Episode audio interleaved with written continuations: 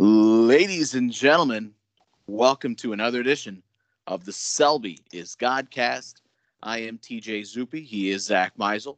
You can listen to the podcast and catch us every single week wherever you happen to listen to podcasts, whether that's Apple Podcasts, Google, Stitcher, Spotify, or if you'd like to help support the podcast, you can find the links, which we tweet out at TJ Zuppe, at Zack Meisel, and at Selby is Godcast on Twitter, finding us on Anchor. What is up, buddy? Absolutely nothing. What's going on? Well, you just had some good dinner. A little jealous. This is be this will be day what what day are you on now out in, in Goodyear? you know better than to ask what day of the week it is, what the date is. I, I didn't ask any of that. Just how many days. I, I figured you at least etched a couple of notches on the walls so far. This is day um, three, four for you. I, I already lost. As we're recording this, it's the end of day three. Yeah. And day three of camp is uh, well, the days all start to bleed together when you do get to spring training games, but you at least get that initial excitement of it actually being a game. When you're out as early as you are, what in the hell is happening? What are you doing? You know, it's interesting that you ask that because it's it's so weird. The, I really like the days at the beginning of camp before games start because you have the whole day. Like my first two days out here, I went, I hiked in the mountains, and it's it's awesome. When the games start and you have a game every day, you just turn into a robot, and it's the same routine, and you're getting up early and heading to the ballpark and going into the clubhouse and then watching some batting practice and fielding drills and then you're talking to the manager and you're going back into the clubhouse and then you're grabbing something really quick to eat and then going to the ballpark and covering a game and then you're going home and going to bed and doing it all over again every single day for however many days. Well, before games start, it's so much more laid back. Players are even, you know, they're not rushing to get somewhere. They're not rushing to get to the cages or to the game to the bus. Um, they're they're they're more than willing to hang out and spend some time with you just because yeah like maybe they're going to go play nine holes of golf but if they get to the golf course at 2 instead of 1.30 it's not the end of the world. Um, but at the same time it's you're right. It's like what do you do and what are you talking to people about? Because it's february whatever it is and opening day six weeks away. A lot of these guys are you know you either have a job secured and, and we're familiar with them and we know what their role is going to be or we know they're not going to be on the team and we're not going to really get to know them for another year or two or there's like a small handful of guys who are competing for jobs and those are the guys that are the toughest to find because they're the ones who are rushing from field to field to batting cage to you know training table. So it's it's weird. I like this week but it's it's a little strange and it's difficult to cover just because again like we can ask terry francona what he thinks about christian arroyo but he's never seen him play. So it's you know there's only so much you can write so much you can do. Um, I, I, like having the days open. I like hiking in the mountains. Um, and it's a lot better than driving out to maryvale to watch argenis angulo pitch the eighth inning of a 10 to 2 spring game Mm, can't wait to talk to you when you're doing that, though. That'll be the highlight of my spring.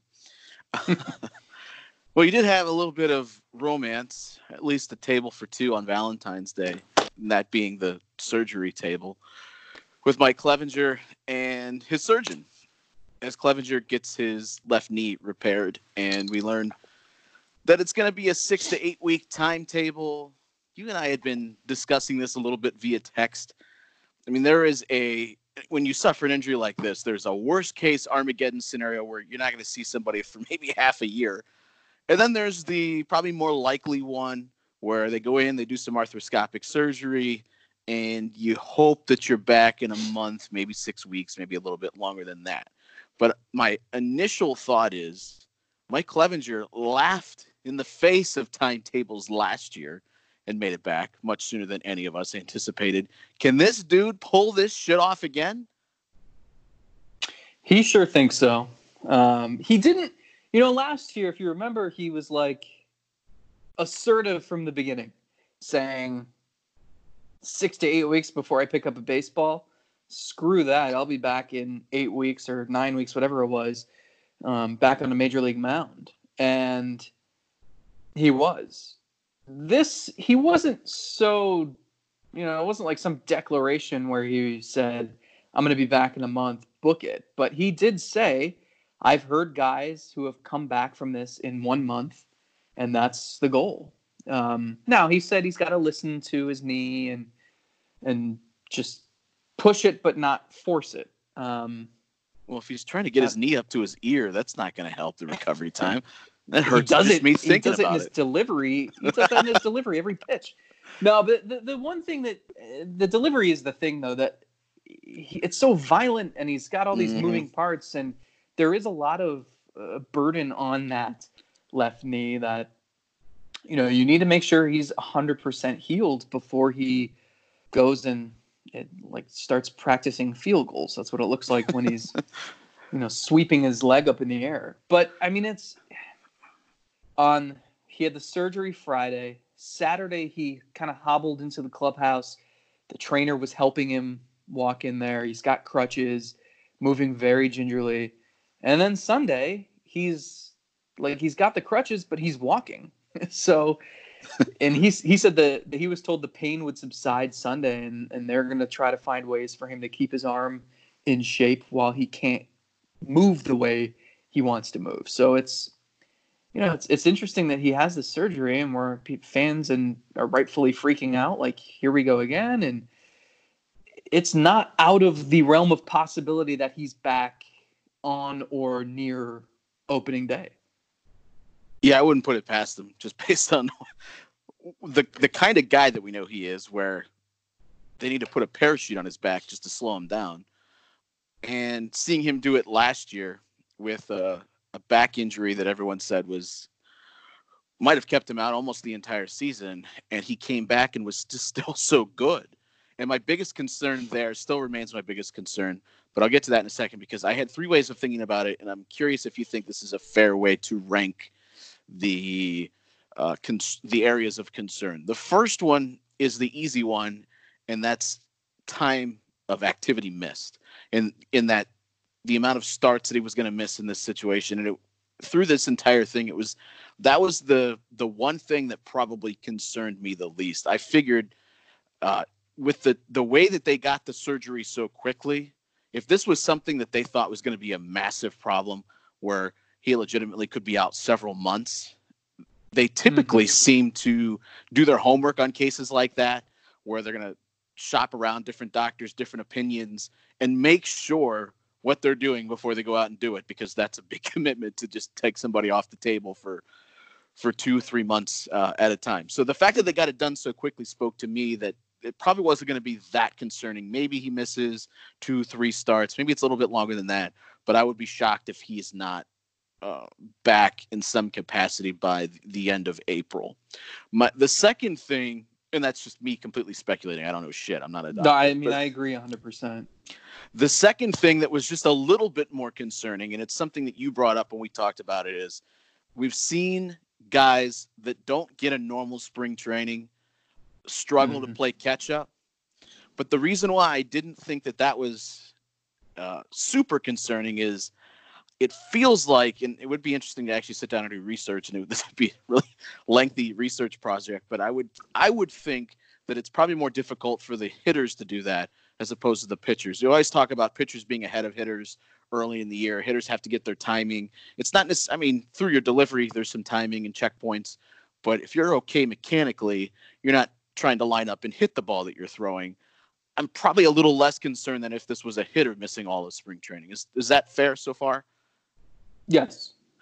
The biggest concern for me, and you brought it up with the delivery, is is this going to be something that hampers all of the hard work that he put in to build the velocity that has taken him from really good pitcher to upper echelon top 10 pitcher in the game right now? Because his his delivery is so violent because he's a guy that you know, I, and I talked to him in 2018 when right after he had made made the changes so many of the changes in addition to just weight training and and and building strength was making sure his delivery was was top notch and and being balanced on the mound and being able to to finish the delivery the way that he wanted and making sure that he stayed over the rubber and, and crossed it at the right times.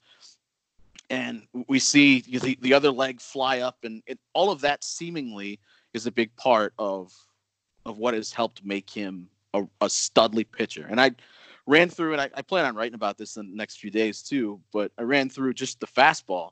How key is that velocity for him? It's pretty easy when you start looking at the the whiff rate on the fastball and that is the amount of the rate of whiffs that you get, swing and miss, on attempts that the hitter actually takes. So, how many times do you get a swing and miss divided by how many times does he actually swing? The fastball, when it's between uh, 96 to 97 miles per hour last year, was a little over 40% of the time. Did they swing? They completely swung through it. If it drops just one notch into the 95 to 96 territory, then it drops all the way to 29%. And if you go down another mile per hour, it's all the way down to 21%. That's not me saying he's bad, but you're talking about the difference between like 2018 really good Mike Clevinger and 2019 all world Mike Clevinger. And we know this team needs Mike Clevinger to be all world Mike Clevinger this year. We've talked about this like they have depth, right? You think about Clevinger and Bieber and Carrasco, and then we thought it would be a, a battle between Plutko, Civale, and Plesac for those last two spots. But then beyond them, you have Logan Allen, who told me the other day he's he said he's already ten times the pitcher he was last year. yes, when he made the, somebody else in the with best the Padres. shape of their life. Fantastic.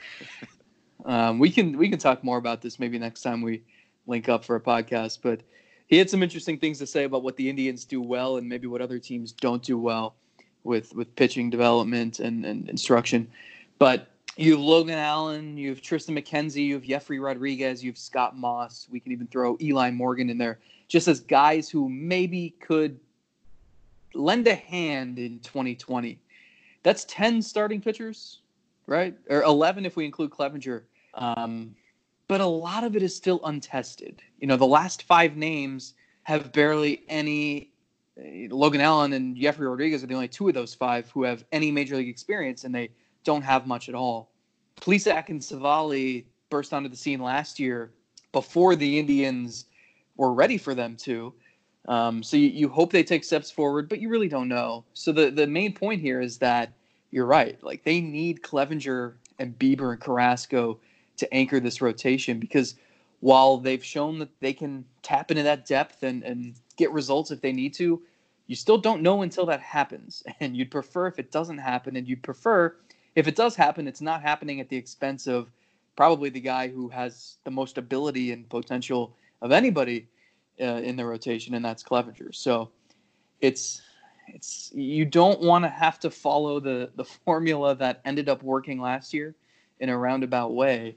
And if Clevinger can get healthy quickly and, and return to form, that's obviously the best case scenario. Yeah, because depth, uh, we both agree they have a lot of depth, and if they had to go for a a small length of, of time and plug one of those guys in, I think any of them would be just fine. But you're talking about the drop drop off between guys that we think could be solid and probably in their careers maybe even better than solid, and a guy that is a top ten pitcher right now in the game, and and maybe even higher the drop off is always going to be big when you're talking about something like that. So it's not just having depth, but do you have star level pitching depth? Uh, I, yeah, I don't know. It's untested. And my biggest point is if Clevinger comes back and he is, you know, an older version of himself because he's not quite doesn't have quite the same giddy up on the fastball because he can't build it the, the same way that he that he has in, in years past or can't maintain it in, in year the, the way that he has at least in the early portions of last year then you're getting a lesser version of himself. And so that's going to impact his performance. So that's my biggest I, I, don't worry about him getting back. I don't worry about him being able to pitch games. I'm just worried is he going to still be able to be the best version of himself? And, and right now we don't know. Yeah i think the frustrating thing is that that was probably the most stable part of the roster i think we both agree the the bullpen has a ton of potential especially if you get late in the season and maybe you toss mckenzie and logan allen in the bullpen and jefry rodriguez even if you want to go along with Karen Karinchak and Clase and, and Brad Hand and whoever else. And it's like, that's really intriguing. But everything I just said, that, that's a lot of ifs. And we have spent plenty of time talking about the question marks on offense. It's like the rotation was supposed to be that one solid foundation, and now you're throwing a little bit of a hurdle in its way, and and it's, you know, it's just. I, I said the other day on the radio, I, I didn't. Of course, this is what made the headline, but like, I, not that this was the absolute worst thing that could have happened in spring training because you know everybody getting coronavirus would be worse like this was this was almost it was up there it was probably a nine on the scale of one to ten or maybe an eight because he thinks he's going to be back pretty soon but um, this is not what you want just because it we, we've seen this sort of thing have a ripple effect where a guy tries to come back and it takes longer and you miss spring training and you miss that gradual build up and and it just it makes you then question what your rotation is going to be early in the season, and you're already going to be trying to answer questions on offense. And it's just, it would have been nice and comforting for the Indians if they went into the season with their rotation set, knowing that that could be the foundation, and then you know you would be getting a solid start most nights. And now that that comes into question, so it's it's unfortunate, especially since it was such a freak thing, and that's what really ticked off Clevinger is he went home. He got a little bit of treatment. He went home Wednesday night and, and felt okay. Thought he was fine. And then Thursday morning, he woke up and he couldn't place any weight on that leg. So um, it was a freak thing. And he's just glad now that it's, you know, it's not an ACL or an MCL, something that would have cost him the entire season. Yeah, Clev needs to get used to that. As you get older, you, you go to bed thinking you're fine, and you go to get up. my back the joys he is 29 aging. i mean that's yeah i feel it do you want to share you you said you had a funny story to tell just about how you learned the information? Well so you know i got a tip thursday night that clevinger was on crutches and i was able to get that confirmed by a couple of other sources. So i knew he was on crutches. I didn't know why or what was happening.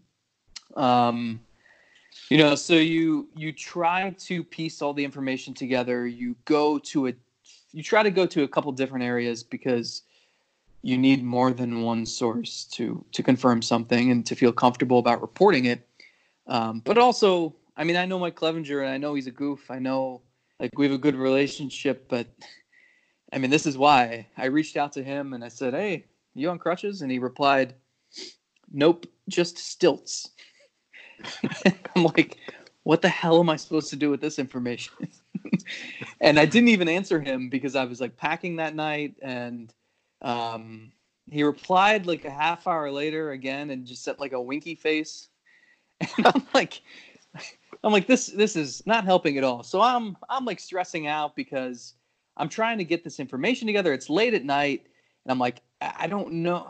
I had a Southwest flight Friday morning, and we know what happened last time I was on a Southwest flight going across the country and trying to break news. I didn't have Wi Fi, and I'm sitting there in front of Chris Antonetti and Mike Chernoff, and they're wrapping up a trade with Edwin Encarnacion and, and Carlos Santana, and I'm sitting there like an idiot, not having internet access. So, um, long story short, I was I had all the information I had a layover in Milwaukee that was like 30 minutes, and I had all the information just as we're taking off, and I'm like, "This, please don't let this happen again." Thankfully, I had Wi-Fi, and I was I was able to tweet it out. But I, when I saw Clevinger for the first time, I think Saturday, he immediately the first thing he said was, "What? You didn't think my joke was funny?" And I'm like. I'm like, you got to feel the room, man. I'm trying to do my job, and you're, you're sitting here cracking jokes. So um, no, it was just it's it's like that sort of thing only happens when you have other things occupying your brain space, you know, where you're like trying to figure out, okay, I got to pack, I got to get to bed early because I have an early morning flight, and I, and then you you get a call or a text telling you, hey, by the way, your team you cover, well, their ace pitcher is is about to have knee surgery, so um, it's just it's uncanny. It should feel normal now, whether it's Bauer's pinky or Clevinger on stilts. I mean, this this sort of thing does happen. At least this wasn't a drone accident. I know a lot of I know a lot yeah. of Bauer has rubbed off on Clevinger, but I don't think drones is part of the the allure here between the two. Well, as Clevinger put it, he said bad things happen in threes, and this is his third freak injury. And you know, it was he was kind of vague about it because we were thinking, okay, well, this obviously the, the injury last year was a freak thing, the upper back strain. We're like, what was the third one? We're like, what are you talking about? And then I remembered obviously Tommy John surgery, um, and that's I mean that's usually unpredictable. So he said thing bad things happen in three, so he declared this is his last injury of his career. Um, so that's good news if you're an Indians fan, I guess. Yeah, let's see if that's uh, as effective as Michael Scott just yelling, "I declare bankruptcy!" like just saying, "Nope, that's it, injury gods, I'm done. the meter is out. We've run out. You've wasted your three. You're on to the next one." I didn't say it. I declared it. I do Well, want to say my yeah, my wife and I were rewatching were rewatching The Office. For her, it was the second time. For me, it was like the 302nd um, in the weeks leading up to to spring training, and the timing worked out perfectly. Where she is, you know, the episode Scott's Tots, where he screws over all those college kids. Um, you know, I Wannabe knew it college was- kids. I knew it was season six, uh, episode twelve, and it just worked out perfectly. Where the night before I left, we watched the episode before it, and then I went off to spring training. She didn't know, and she she like that episode caused her nightmares. She absolutely hates it. It's just awful. And she texted me the, the the day I got out here and was like, "Hey, do you care if I keep watching The Office?" And I'm like, "Go right ahead, enjoy." And she turns it on, and Scott's Tots is on first, and I just it made me laugh. but they did get laptop batteries out of it, right? So, Yeah, all right. Well, no ace pitcher for the next six to eight weeks. We'll see if that ends up uh, being a shorter timetable or not. Neither I have a random Indian of the day for you, kind of. Oh, okay. Well, before we got there, I just wanted to. I mean, you've been out in spring training now for a few days. It's not quite the the fun of the everyday games and running out in the fourth inning to go talk to a pitcher behind a dumpster somewhere out in which which ball I can't remember which one is the one we have to go sprinting outside and oh It's Peoria, isn't it? it- yeah, yeah, yep. That's the one in Peoria. you you have to leave the ballpark, go sprinting around the side, and just hope that that player hasn't left on the bus. The amount of of of energy that reporters waste trying to get somewhere in a hurry for something that really doesn't matter. A few years ago, Jordan Bastian and I sprinted from one end of the ballpark all the way out to center field to catch Austin Jackson before he got on the bus. And it was like any other stupid post game, nothing burger sort of chat. And it, and I, I turned to Jordan afterwards and I'm like, we, on the way out here, we, we were running like this was the most important thing that we could ever do in our lives. And now that we made it out here and we talked to Austin Jackson, managed to ask him three questions, we're both freaking out of breath as we get out there. And Austin Jackson has to be looking at like, what are these idiots doing? and he gets back on the bus and think, what? Why did we do this? this was not necessary whatsoever. But it felt like you know it was the the one thing that was going to justify being out there and having 12 trips to Panda to turn in this month. Well, that's the thing about spring training is there's a lot that is so valuable just in terms of you have all the players, all the coaches, all the front office people under one roof and their schedules are more relaxed. So you're able to to dig deeper. You're able to they're more willing and inviting to to talk to you. There's also so much of spring training that is pointless and and monotonous and unnecessary. And the games are a big part of that. I mean, it's we obviously want to be there because people want to know who's looked good, who hasn't, and who's injured, and what did Terry Francona think of this performance.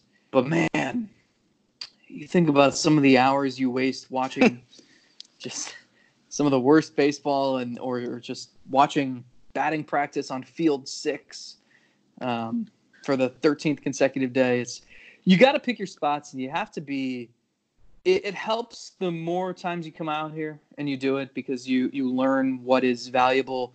Because it's we want to be able to provide our readers and our listeners with with the most informative and interesting things. And and you learn how to get those things more efficiently the more you're out here i think. I just think back to like the days when those interviews like oh my god if i missed the guy who pitched the fifth inning of this game um, who's answering three questions for 30 seconds and you know in the right field corner like what am i going to do without that interview? It's like that's not the big not not a big deal. There, there's You know a what- lot of minutia that it's okay if you let it go. Do you know what hell is? May- Maybe hell is everyone's own personal hell, and you get when you get there, you find out what your personal hell is. I think I know what mine is. I think it's talking to Corey Kluber after a spring training start. Mm. yep It's bad well enough aaron talking to Corey Civale Kluber. is corey kluber okay, fair. I mean, he, he he did volunteer the information that he got engaged. it looked like it was uh, the, the worst experience of his life or something. Talking about it, um, but yeah, if you talk to Corey Kluber after a regular season start, you come away like, yeah, well, what is what am I going to use any of, out of any of that? That's every spring start for Corey Kluber. It was, hey, uh, were you working on anything? No, no, just going out there, trying to execute, trying to get ready. Uh, okay. And it's the same three questions every start. And I, I had nothing else to bring to the table because what was he going to say? Yeah, and it's you got to remember it's February and like you don't it's it's a long season. There's 162 regular season games, so you can't burn yourself out trying to dig deep with Zach Plesac after a 12 pitch first outing of the spring. Like you gotta you have to pace yourself and and you got to pace the readers too. They don't want to be burnt out by early March. All right, you got a random Indian of the day? Well, I thought it would be good to talk about Tony Fernandez for a minute. Got a chance to to talk to Sandy Alomar today, and I know he only spent one year in Cleveland, but the coolest thing to me is the crazy path that he and the Alomar brothers forged. So in 89, after the 89 season, the Indians trade Joe Carter to the Padres. They get Sandy Alomar and Carlos Baerga in return. The Almar brothers had signed with the Padres. They both came up in the Padres system. So Fernandez, um, or, or Sandy's with the Indians, Joe Carter's with the Padres. One year later, the Padres trade Joe Carter and Robbie Alomar to the Blue Jays for Fred McGriff and Tony Fernandez. So now, Robbie Alomar and Joe Carter are on the Blue Jays. Tony Fernandez is on the Padres. Sandy's still with the Indians, right? Two and a half years later, the uh, no, two years later, the, the Padres trade Fernandez to the Mets. And six months after that, the Mets trade Fernandez to the Blue Jays. So now the Blue Jays have Carter, Fernandez, and Robbie Alomar. The Indians still have Sandy, who's turned into this all star catcher. Just got to stay healthy. In 97, he signs with the Indians before the 97 season. Tony Fernandez plays second base, hits the home run, makes the error in game seven.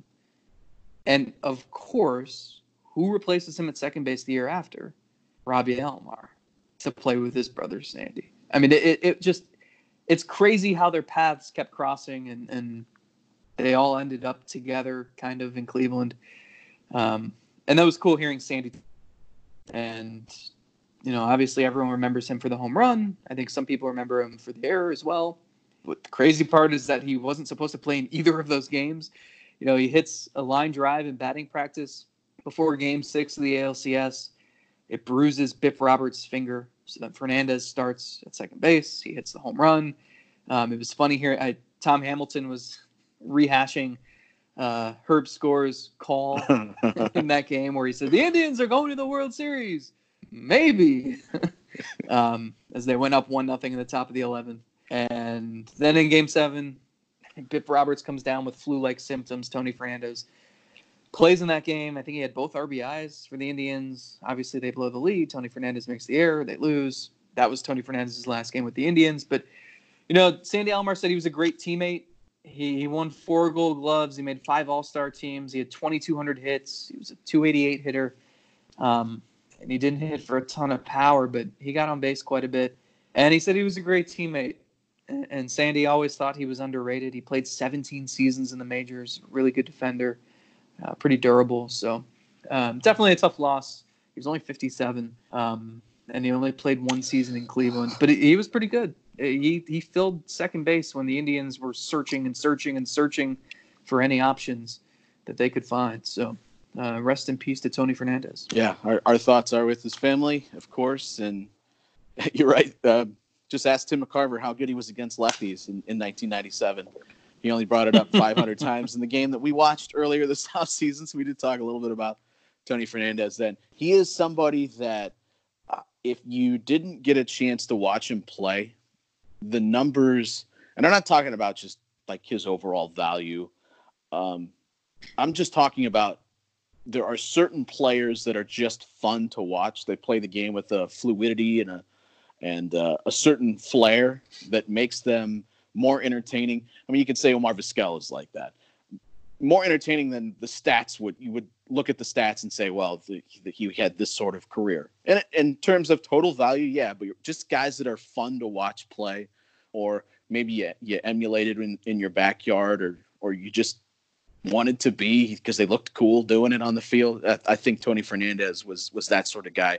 He, even going back and watching that Game Six home run against Armando Benitez, his swing is just like it's so effortless, and he just knocks it over that gigantic fence they've got at Camden Yards, and he's not freaking out. The the most he does is he raises his arm in the air, you know, to celebrate a little bit. And the dugout's going crazy, and he just looks cool as hell as he was doing it. So, yeah, certainly uh, glad you brought him up, and we got to spend a few minutes talking about him because even in his year Tom, in Cleveland, even in his year in Cleveland, uh, he left a mark.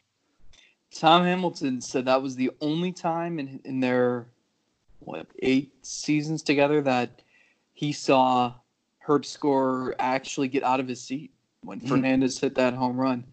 Um, he said after Game Seven of the World Series, even he uh, the Indians lost and he immediately just got up and left and didn't come back.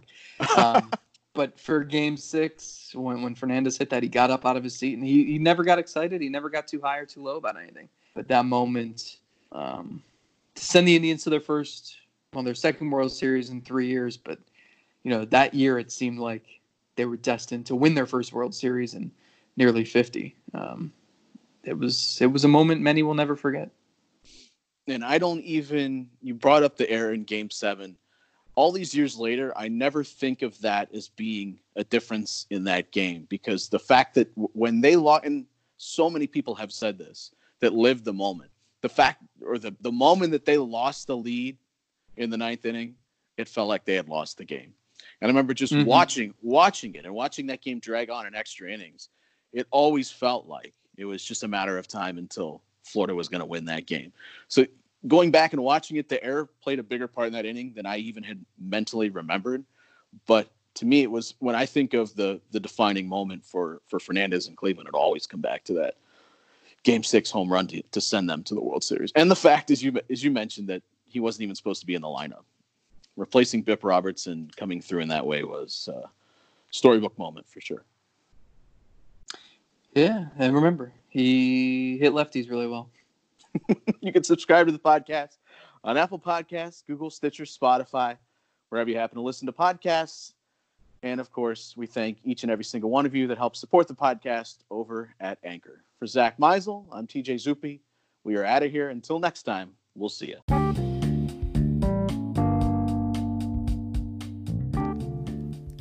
The Selby is Godcast, featuring Zack Meisel and TJ Zuppe, is presented by our supporters at Anchor. To help support the podcast, visit anchor.fm slash Godcast. You can subscribe to the show on Apple Podcasts, Spotify, or wherever you listen to podcasts. And if you like what you hear, we sure hope you do, be sure to leave us a five star review. And if you have suggestions, drop us a DM on Twitter at Godcast. Thanks for listening.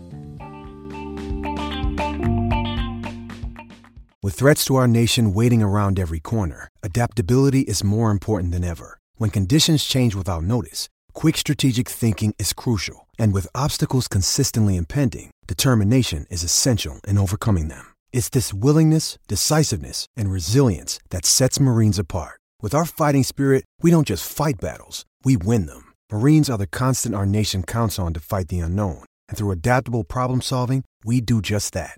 Learn more at marines.com. Hey, it's Kaley Cuoco for Priceline. Ready to go to your happy place for a happy price? Well, why didn't you say so? Just download the Priceline app right now and save up to 60% on hotels. So, whether it's Cousin Kevin's Kazoo concert in Kansas City, go Kevin, or Becky's Bachelorette Bash in Bermuda, you never have to miss a trip ever again. So, download the Priceline app today. Your savings are waiting. Go to your happy place for a happy price. Go to your happy price, Priceline.